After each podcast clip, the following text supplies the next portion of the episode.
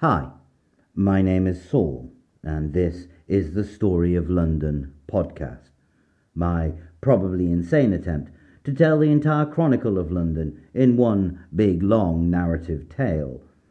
In the last part, I went over the formation of the market town of Ludenwic, the Saxon established trade town located one mile west of the old remains of the Roman settlement of Londinium. I described how it was, in its first few decades, quickly establishing itself as a centre of local and not so local trade. But in this part, I hope to briefly describe how London was to cease being just a Saxon settlement, but how it came under the influence of one of the more powerful states on the island at the time. It's time to look specifically at the events from the 620s until the year 666 as we get to the story of London Chapter 4 The Mercian Takeover.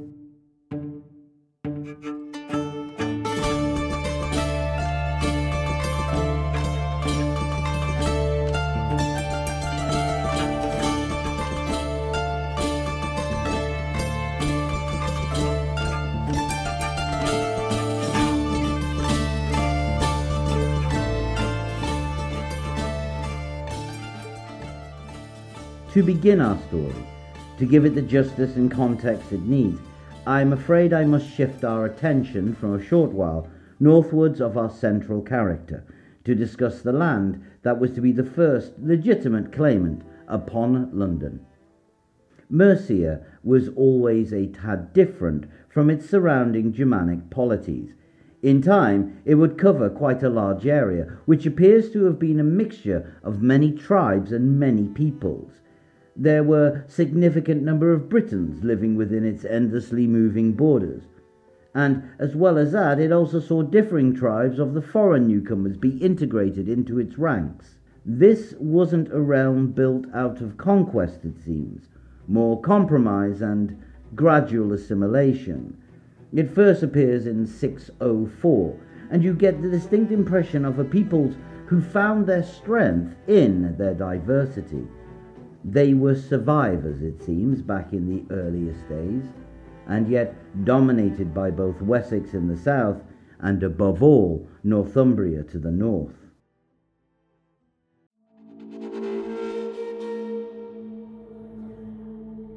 To understand how this group of people ended up taking over Ludenwic, we have to, I'm afraid, look at how they went from this weak position to a position of strength how they became, in the space of just 40 years, the nation who would define what London was to become. This story then begins with the tale of a great warrior, a true English legend. In an era of remarkable individuals, he stands out. For me, he is far more impressive than any mythical King Arthur type. I talk of a man known to us now as King Penda the Strong. Alas, we know less about him than we would like, as his contemporary biographers were either from Wessex, and he screwed with the people from Wessex, or from Northumbria, and he screwed with the people from Northumbria.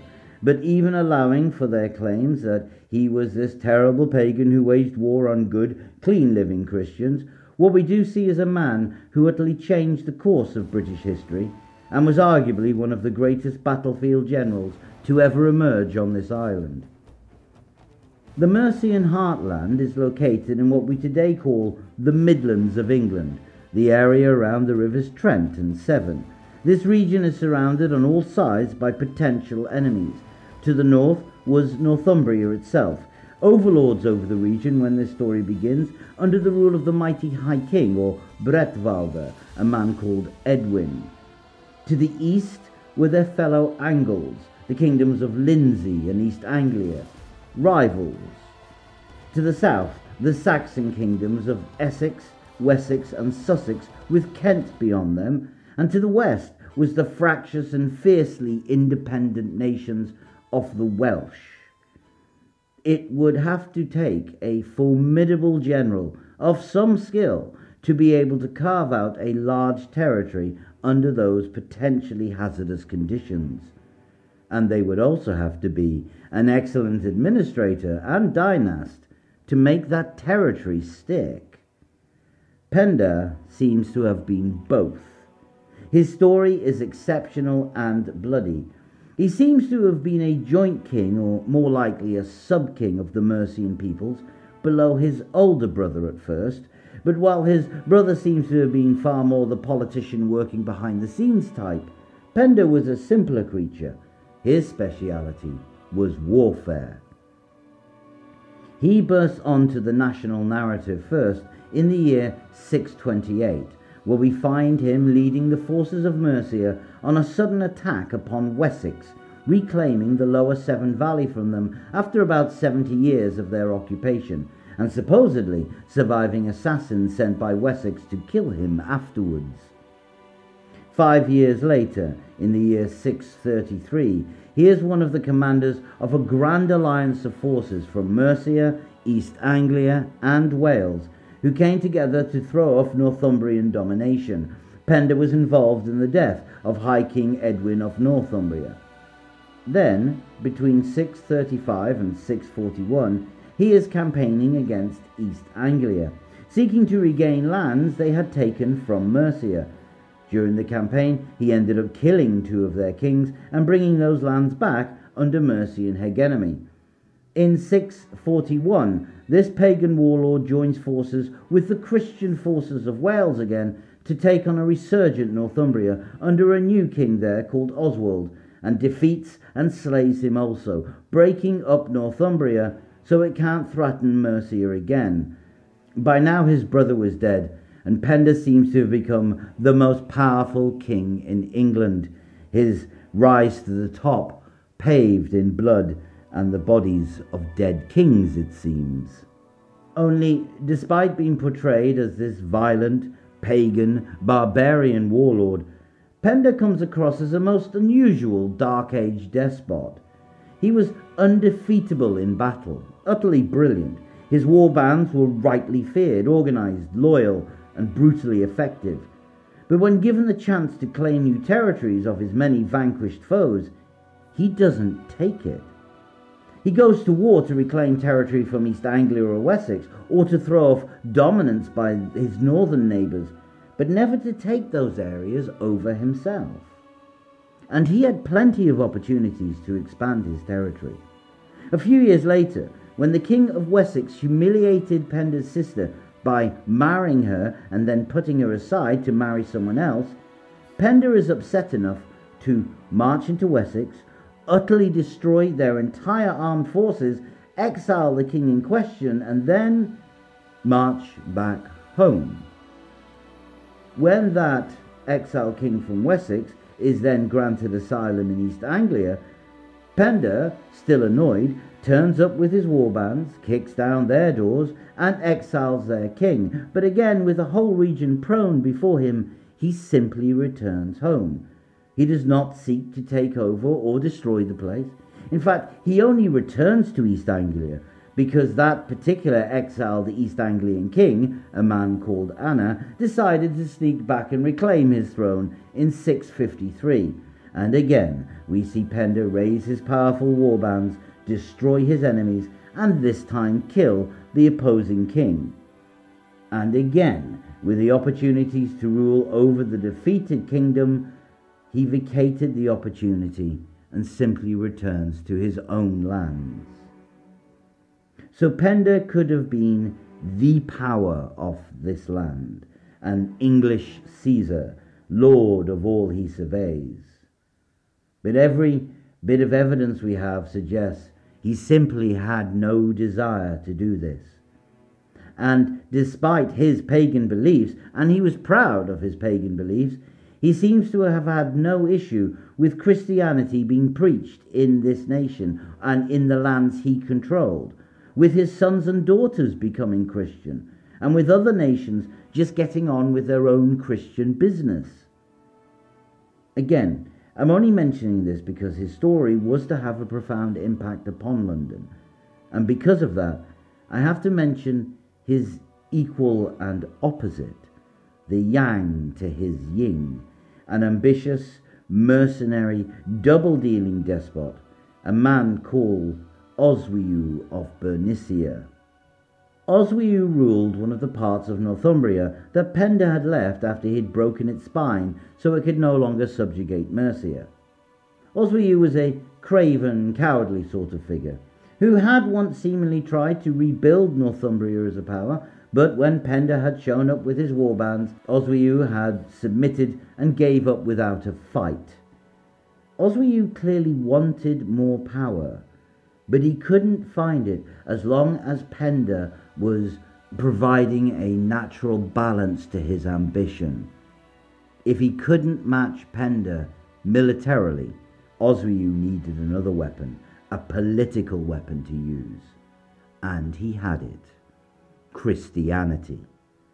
Oswiu may have been a kinslaying, murdering lech, but he portrayed himself as a champion of Christianity. Yet, even in that sentence, there is more complexity.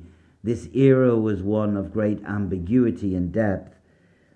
You see, Oswiu was a advocate of Celtic or Irish Christianity that was emerging from Irish monasteries and spreading across northern England. As such, he began to use this variation of Christianity as his personal political weapon and began to wield it most effectively. It was this Irish Christianity which Oswiu demanded Penda's son convert to in order to marry his daughter. It was Irish Christianity which was then established in the region of the Middle Mercians, which borders onto the kingdom of Essex and with it the town of Ludenwic. And it was this Irish Christianity that Oswiu used to get the pagan king of Essex to convert to.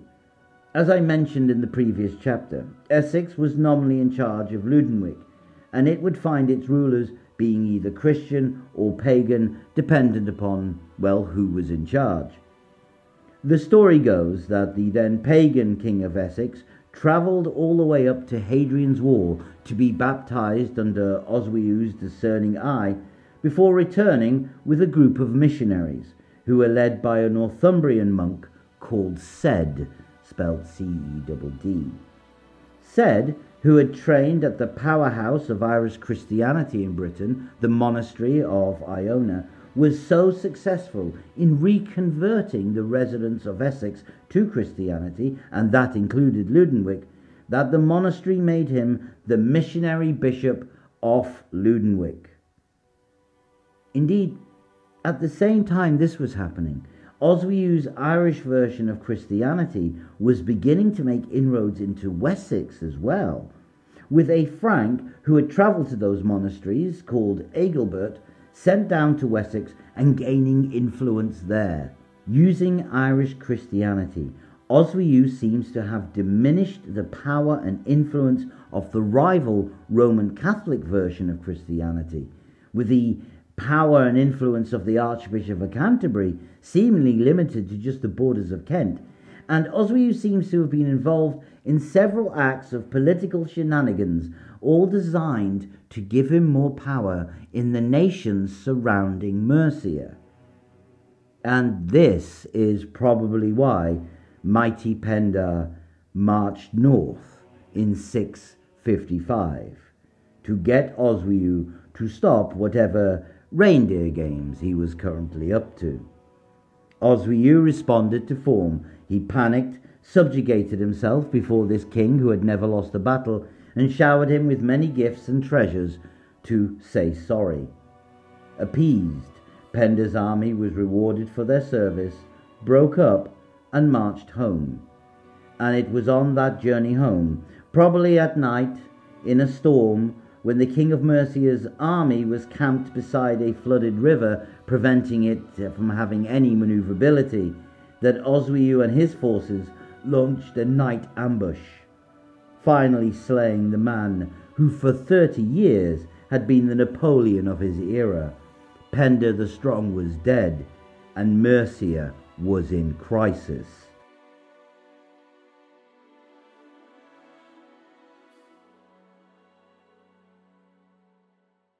Now, if this was a history of Mercia proper, I'd be getting into lots of wonderful detail about the aftermath and the reactions of the family members and other nations, but I do need to focus on London. I do remember that. So, Penda dies in 655. Oswiu of Northumbria seems to be in charge of everywhere. But after some vicious events that seem straight out of the novel The Game of Thrones, Penda is succeeded by his son Wulfhere, and this is important, as Wulfhere is the man who I feel properly has Mercia take control of London. And to understand how and why I can make that statement, we now need to focus on the years 661 to 666. Years that were to change the future of Ludenwic for centuries to come. So we will not get into the massive backstory of why Wulfhere of Mercia launched a comprehensive invasion of the south of England. Just know it was part of him avenging both the death of his father and his brother's murder at the hands of Oswiu of Northumbria and his allies.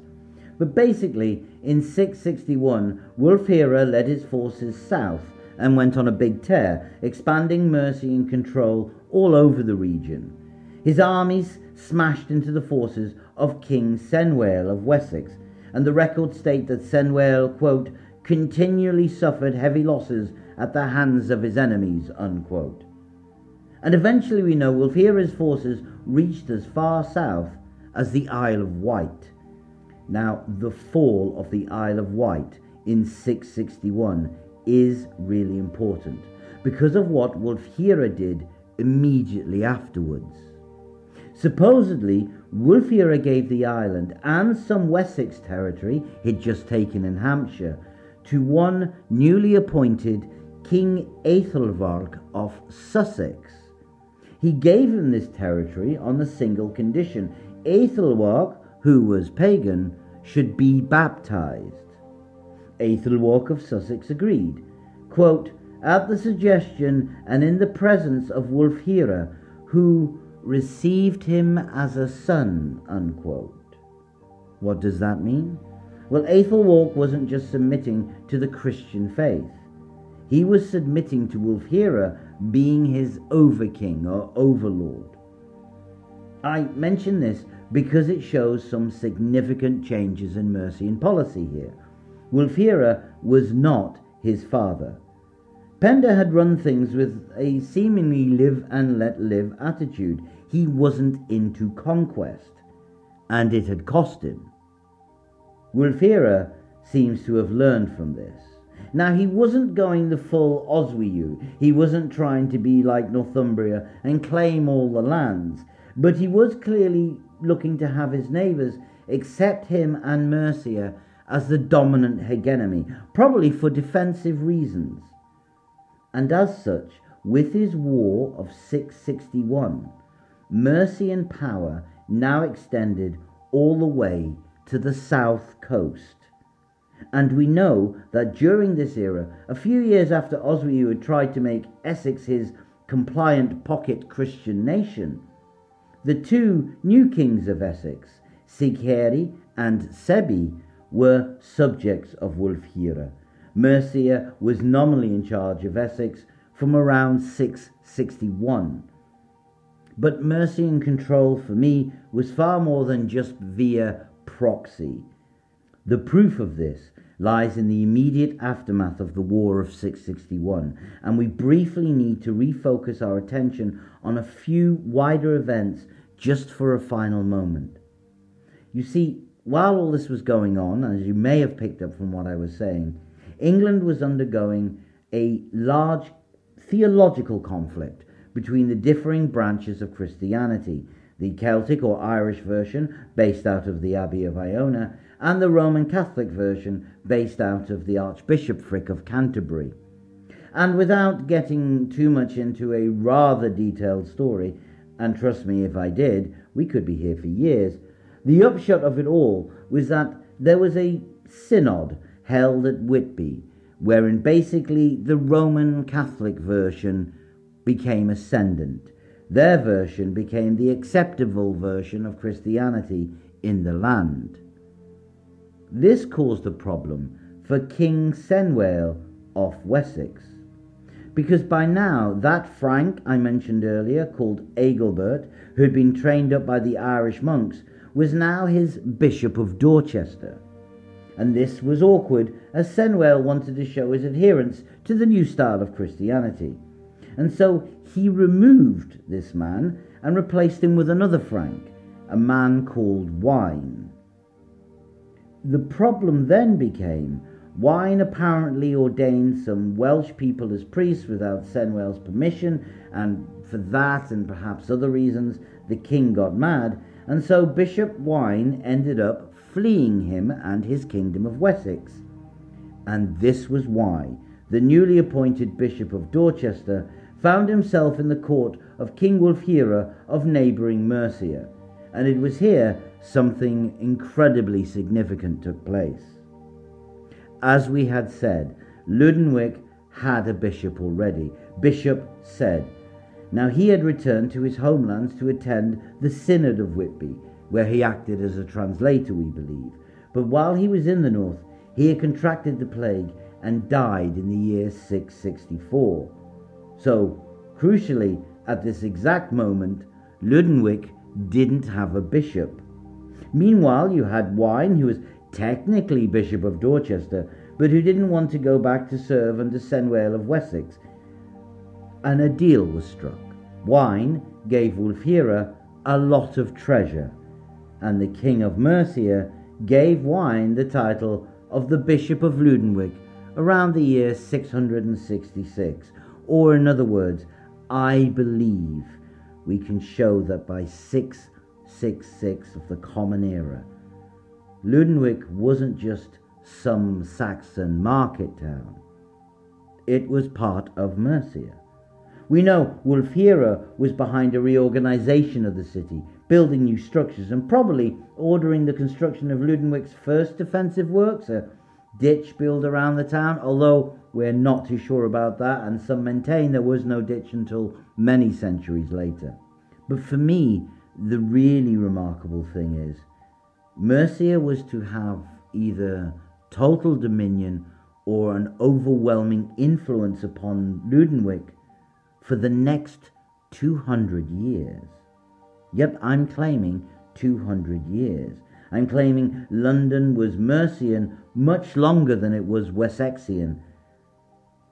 Now, this is a controversial claim, and I'll talk about it a bit more in the next chapter. But for me, Mercia was to rule Ludenwic through the next 19 rulers, 18 kings, and one lady. Some of them would be in charge for only a brief time, months or a year or so, but some would be in charge for decades. Wulfhere would be king of Mercia for 20 years, his time only beaten by the last Mercian lord of London, a man called Burgred, or Wulfhere's brother, Aethelred, who was in charge for 29 years, and by the greatest of all the Mercian kings, Offa, who ruled it for 39 years. Two centuries is a long time to have a dominant political force around you. It's time for you to be born and raised with a political status quo, to be part of something, to live your life, to raise your children, and for those children to do the same. Generations of families of people born and raised in Ludenwic, I believe, saw themselves as Mercian. Yes, we can downplay a modern sense of nationalism giving identity because those kind of social dynamics are centuries away from where we are in time. But I do fundamentally believe that human beings like to know who they are they need to find a sense of identity. For me, the residents of Ludenwic, the first version of London as we know it, I cannot believe that they ever defined themselves as Saxon and created some identity based on something as ephemeral as tribe. No, theirs was a political identity they partook in and found purpose with. I believe they called themselves Mercians. Now, this is a big claim, and I do intend to add meat to the bone of this argument, but I'll save that for the next part. For now, with Mercia seemingly handing out the bishopric of Ludenwic for some shinies, I'll end part four of the story of London. For those listening on the podcast, thank you for your time, and if you enjoyed it, please leave a like or an upvote or whatever works as a positive affirmation. In the next part, a little bit more on Mercia and Ludenwic and how it became their main market.